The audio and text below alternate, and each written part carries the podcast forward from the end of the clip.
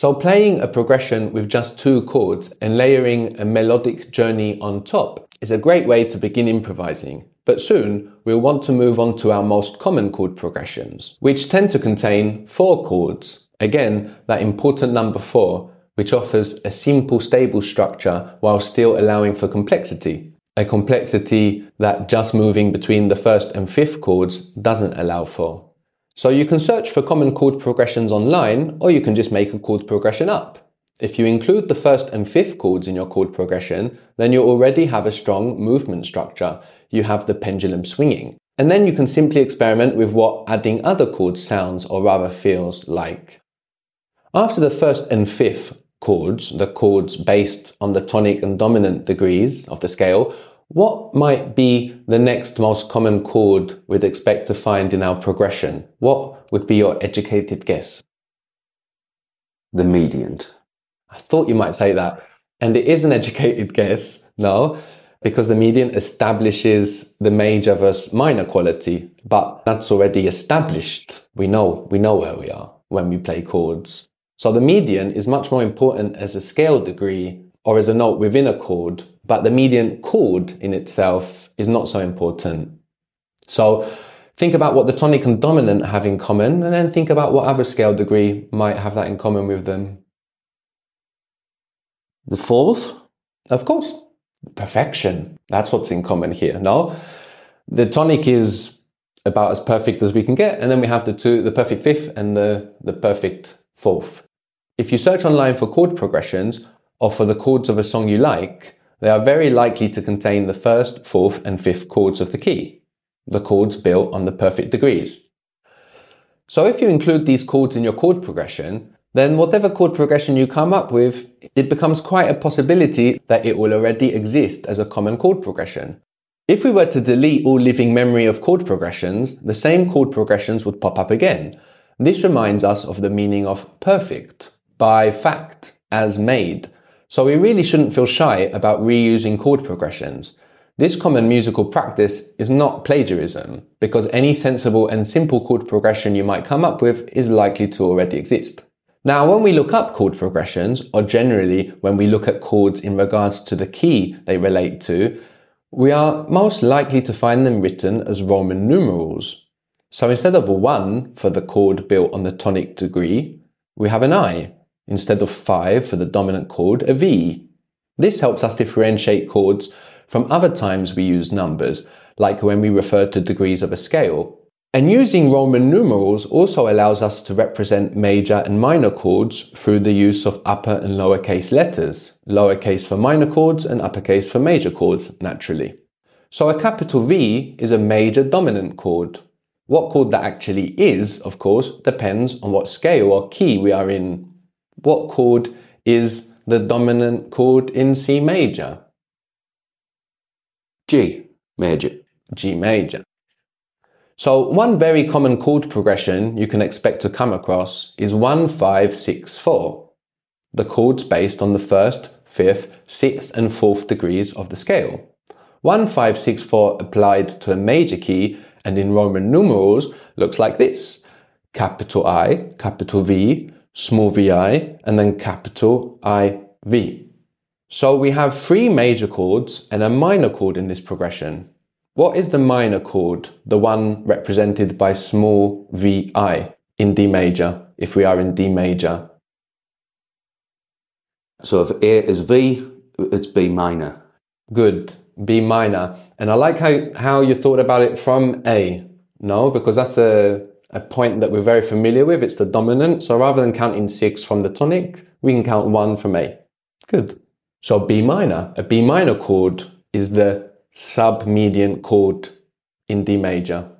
So run through all the chords of this progression for me in D major. Capital I, capital V, small vi, and then capital IV. So capital I in D major is of course D. D, D major. D major. Capital V, A major. then the small vi, B minor. B minor, and then capital IV, G major. and then G major. Well done. So applying this common chord progression to D major, it sounds like this.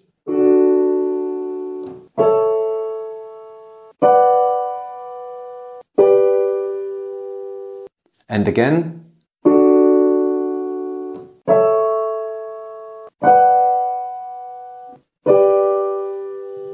If we apply it to C major, it sounds like this.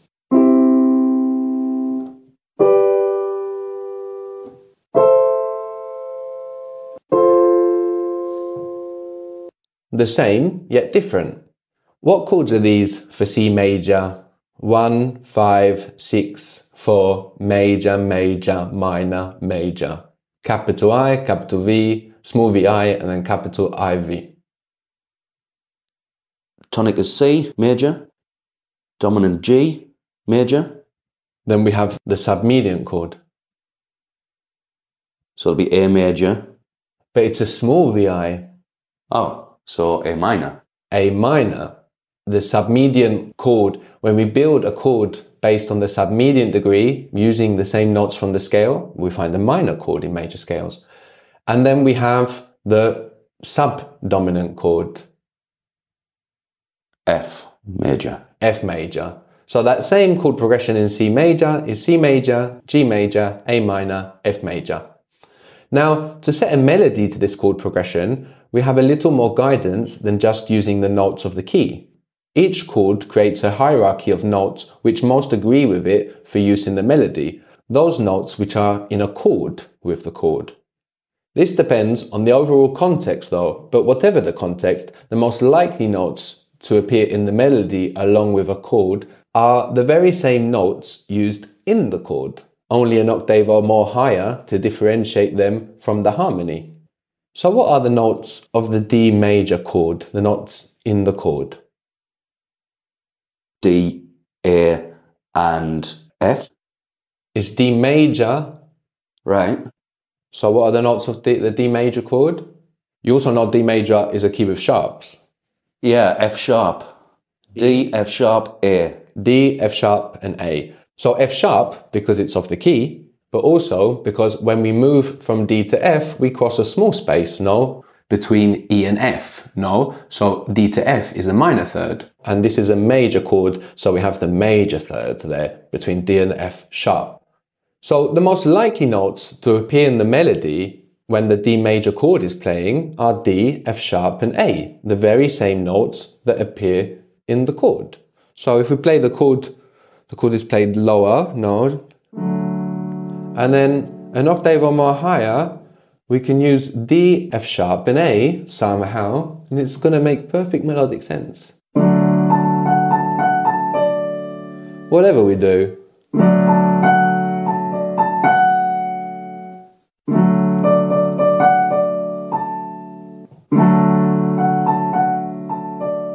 you see how it's easy. It's You made music.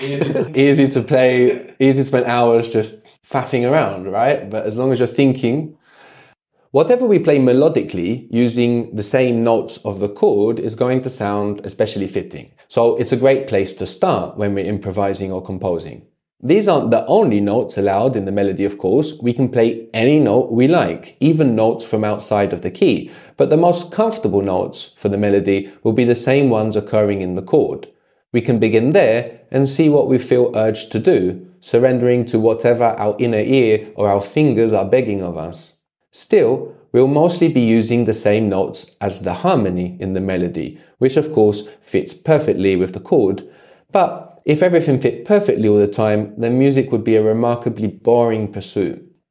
So, what are the most likely notes to occur in the melody when we play the dominant chord in D major, which is the next chord in our progression of 1, 5, 6, 4? What are the most likely notes to occur in the melody when we play the dominant chord in D major? So the dominant is A. Um, so we'll get A, E, and B. You, I know you're thinking about it in the order of like per, first the perfect fifth, no? But now that we know that we always jump a letter, that it would make sense to jump the letter from A. So you jump a letter from A and you get to C. C, and then check if that looks right. So does A to C look right for A major? It looks familiar from A minor. Right. In that sense, it might feel right, but it's not right for A major. So it's C sharp Yeah, why? because you've crossed a, a, a short. A small space between B and C. So it's A, C sharp, and E. Exactly. So that's the quickest way to think of these simple chords, the triad chords, they're called. They have three notes, all a third apart. Three is everywhere. So they're called triads. So when we play the dominant chord of D major, which is A major, an A major chord, the notes that are most likely to occur in the melody are A, C sharp, and E. The same notes as the chord, of course. The A major or dominant chord in this context.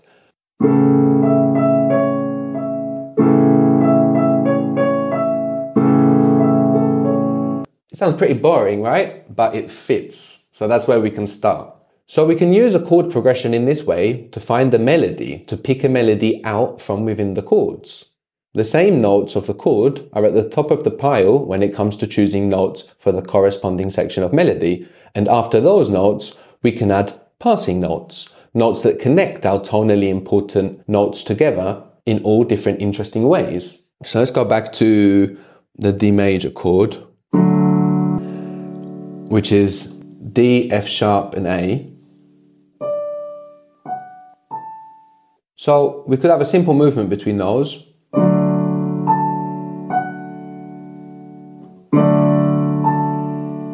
And then to make that more interesting, we can start adding passing notes.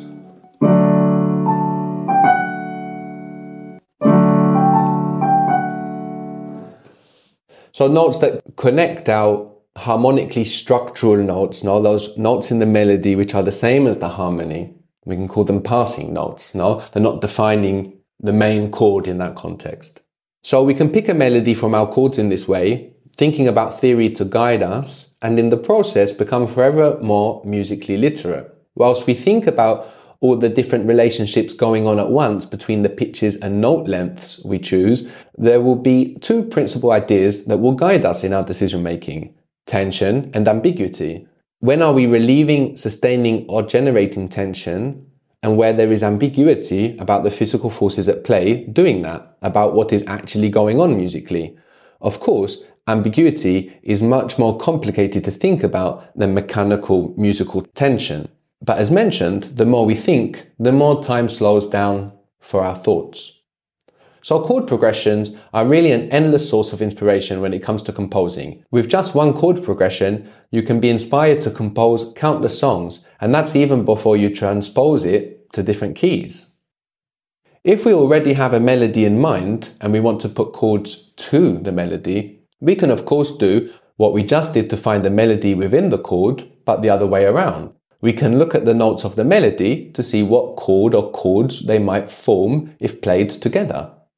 So if we have the notes F sharp, D, and B in the melody, in order to identify the chord, the first thing we should see is if we can put these notes in an order in which we are always skipping one note between them. Can you? F sharp, B, and D. Can you reorder those so that we're always just skipping one letter? B, D, F sharp. B, D, F sharp. No. So this is a B chord. What type of B chord? Uh, F sharp, major. B major. What order did you put them in? The notes? What did I say? B, D, F sharp. So what are you looking at to, to check if it's minor or major? Not the F sharp, that's the perfect fifth, isn't it? I don't know. Yes, I do. So it's it's B minor because I'm crossing a short space between D and F sharp. Is that true? Ah, you're very focused on F sharp because there's a sharp there. So you need to let go of F sharp. There's a sharp there because B to F crosses two small spaces. So to get our perfect fifth, remember the perfect fifth of B is F sharp. F sharp. So forget about that sharp. I think that's what's. Maybe. What do we have from B to D? Uh, right. So if I'm starting at B, D is the the third, and I've crossed a short space, so it's a minor third, and the F sharp is the fifth. A minor third from B to D, that's B minor. And if we just have B and D in the melody, what chord is it now? If we just have B and D, If we lose F sharp, you, do, you don't need it, so it's still B minor. it's still a B minor. No, we don't need to include the perfect fifth that is present enough in the overtones of B for our brains to understand what chord this is. But it might open up the possibilities. B minor is the most obvious choice in D major, but if we were in C major, for example, and we only had B and D, and we don't have F sharp in the key but an F, the context of the key then would make it so that B minor would not be the most logical possibility when we encounter B and D together. In C major, B and D would likely be part of what we call a diminished chord if the missing note of the chord is an F, which belongs to C major. Even though the overtone we hear of B is F sharp, the context of the key would suggest a chord with F in it. A diminished chord, which is a new chord for us, It's just like the minor chord, but with one very important difference, which you can work out from the notes we've just discussed or by the word diminished itself. So, what is the difference between a minor chord and a diminished chord? I've got absolutely no idea. What, where have we had diminished before? Let me play it to you. What is that, Harry? The diminished fifth. So the diminished chord actually has a diminished fifth. B, D, and F. That's just like the minor chord with B, D, and F sharp, only the perfect fifth has been diminished. Now, this is a natural chord in C major. If we build a chord on B using the notes of C major, that's what we find B, D, and F. The diminished chord is written with a little circle to the top right of the Roman numerals. B diminished in C major would be small v, small i, small i, and then that little circle. The Roman numerals would be small because the diminished chord is based on the minor chord. It's just like the minor chord, but with a diminished fifth instead of a perfect fifth. So we might have to mentally add some notes when we are working out the chord layer from the melodic layer, and there the general context will be important, not least the key we are in. We may also sometimes have to mentally remove some notes when we're trying to work out the chord corresponding to a melodic section. We might have what we called passing notes in the melody. Notes which are not from the harmony, but rather make the journey between those notes that are more interesting. So maybe with our movement between F sharp, B, and D, we played some little connecting passing notes. So instead of having in our melody, maybe we have. So we'll have to remove that mentally from our melody when we're working out what is the underlying chord in our melody. So we can start with any musical layer and build the rest of the layers of our music around it. But beginning with the chord progression is an awesome way to get composing and especially improvising your own music. A general focus on chord progressions as you listen to music will also serve you, and in no time, you won't find it hard to sieve out and identify simple chord progressions by ear, either because you have gotten used to playing them or hearing them around. Chord progressions can also act like a gateway into a genre of music you might want to play. Different genres of music tend to have their preferred chord progressions, so you can search for chord progressions for tango if you like tango or rock, punk, reggae. Psychobilly. It's all there.